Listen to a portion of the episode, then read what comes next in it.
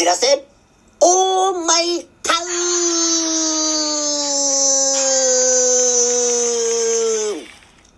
はい、始まりました。フォルツァこじらせオーマイタウン。今回のパーソナリティの籔本直之です。よろしくお願いいたします。さて、まず一番最初にですね、今回もお便りが届いております。ありがとうございます。そちらをご紹介したいなと思います。えー、ラジオネーム、ヘッドロックさんよりいただきました。ありがとうございます。籔本さん、こんにちは。こんにちは。籔本さんは寝つきがいい方ですか？私は寝る前にお酒を飲まないと眠れません。いい睡眠法があれば教えてください。とのお便りでございます。ヘッドロックさん、ありがとうございました。なるほどですね。睡眠方法ですが、うん、はい。私ですね、あの、寝つき、正直言って良くないんですよ。全く眠れないですね。夜眠れなくってですね、あの、スマホをついつい見ちゃうんですけれども、あの、まあ、そういう時ですね、まあ、無理にでも寝るんですけれども、これやったら確実に寝られるっていう睡眠方法あるんですね。それがですね、もう、一言、ズバリ、これ、もう本当に一言で済ませます。疲れることです。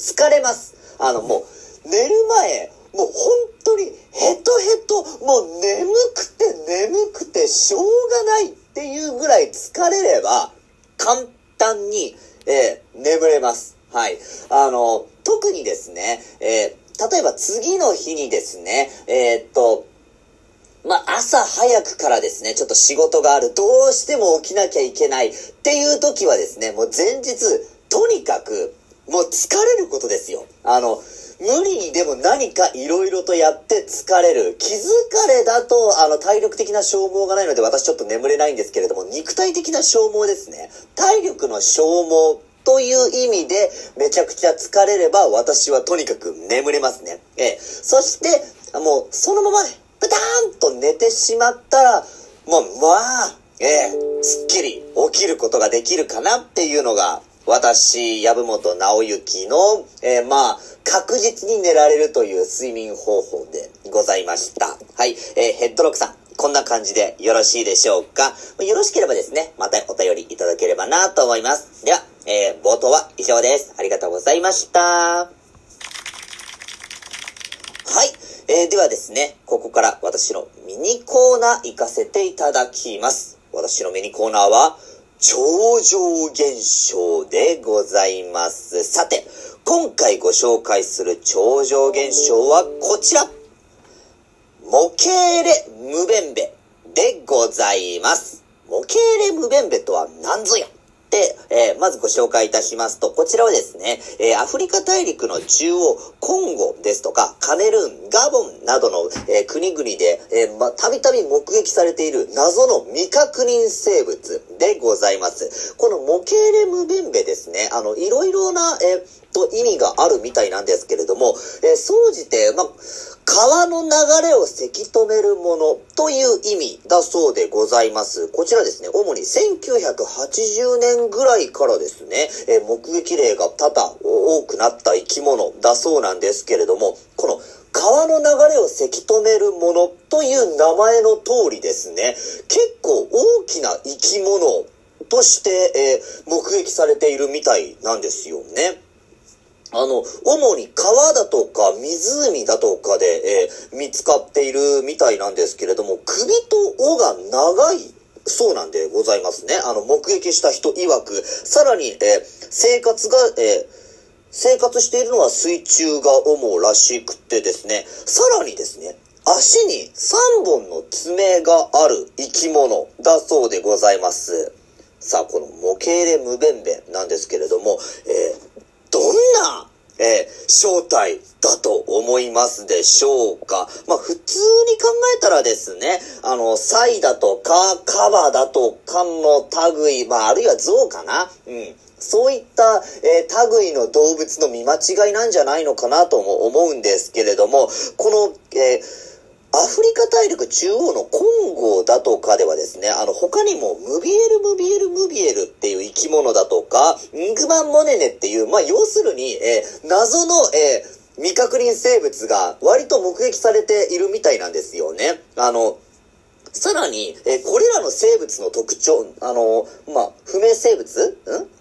あ、未確認生物か。失礼いたしました。未確認生物の特徴といたしましてですね、え背中に、えっ、と、何か、え板のようなものが生えていたりだとか、ノコギリのようなものが生えていたという目撃例もあるみたいなんですよね。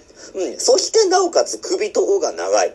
ということは、これもしかしたら恐竜なのではないのかとも、えー、説があるみたいなんですよね。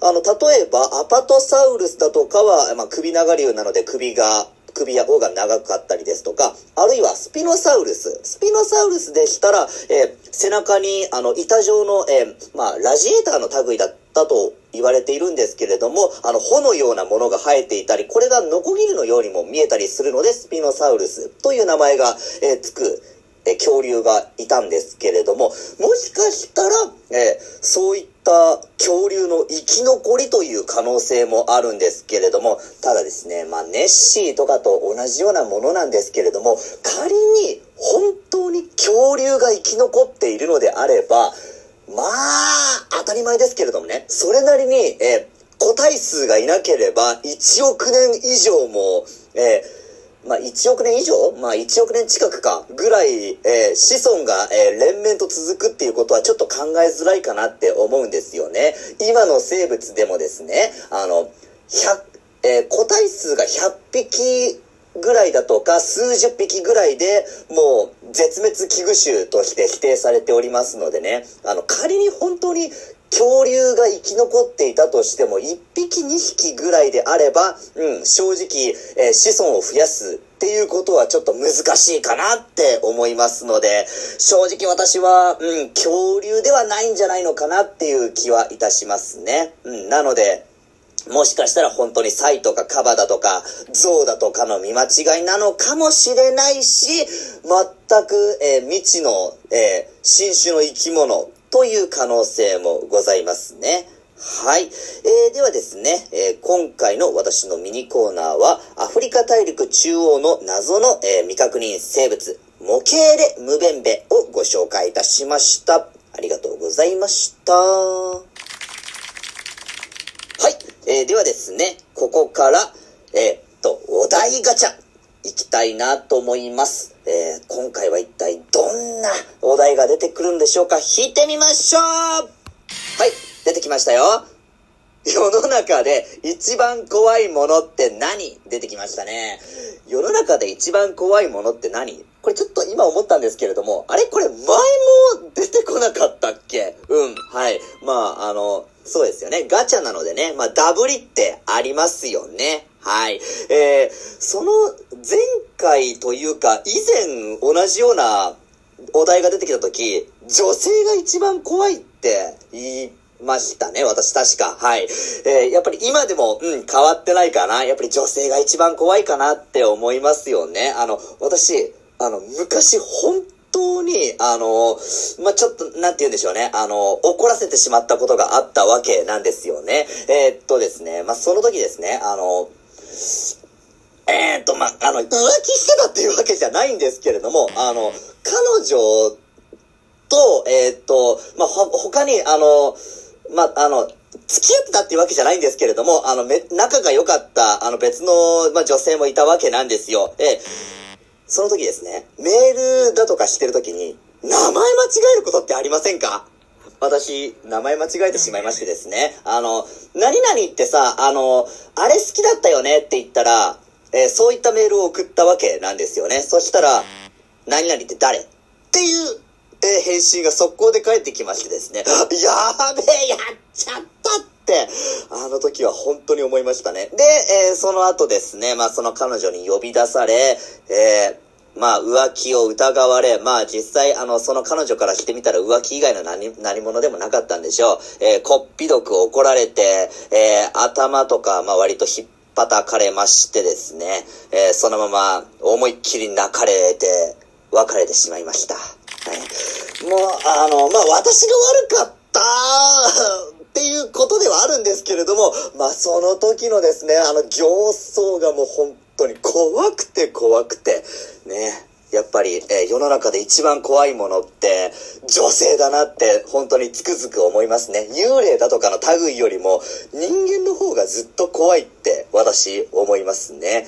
はい。えー、では、えー、ちょっとお題ガチャまとめましょうか。はい。え、今回のお題ガチャのお題は、世の中で一番怖いものって何？えー、これ2回目なんですけれども、えー、それに対する私の回答は、やはり女性でございました。えー、まあ、もしかしたらですね、あの、今後の人生でですね、あの、いろいろと変わってくるものもあるかもしれませんね。はい。あ、でももし、あの、もし、これ一番怖いものは女性だけれども、2番目に怖いものが何かあるかなって言ったら、犬かな？うん。私ちょっと、あの、犬、昔噛みつかれたことがあってですね、ちょっと犬が怖いっていうのはありますね。2番目に怖いのは犬かもしれません。はい。えー、では、お題ガチャは以上です。ありがとうございました。はい。もうエンディングのお時間でございます。今回の私のミニコーナーはアフリカの謎の、えー、未確認生物、モケーレムベンベをご紹介いたしました。そしてもう一つお題ガチャは、世の中で一番怖いものって何？それに対する私の回答は女性でございました。皆様はどうでしょうか？ではですね、えー、今回のフォルツァこじらせオーマイタウンは以上とさせていただきます。また次回お会いいたしましょう。さようなら